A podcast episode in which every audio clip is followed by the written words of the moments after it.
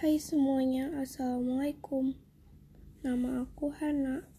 Kali ini aku bakal bahas podcast tentang MT empati.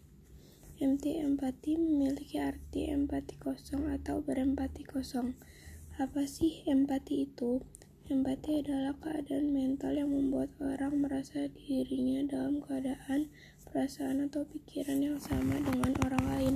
Dalam istilah lain, empati dapat diartikan sebagai kemampuan untuk menyadari diri sendiri atas perasaan seseorang, lalu bertindak untuk membantunya.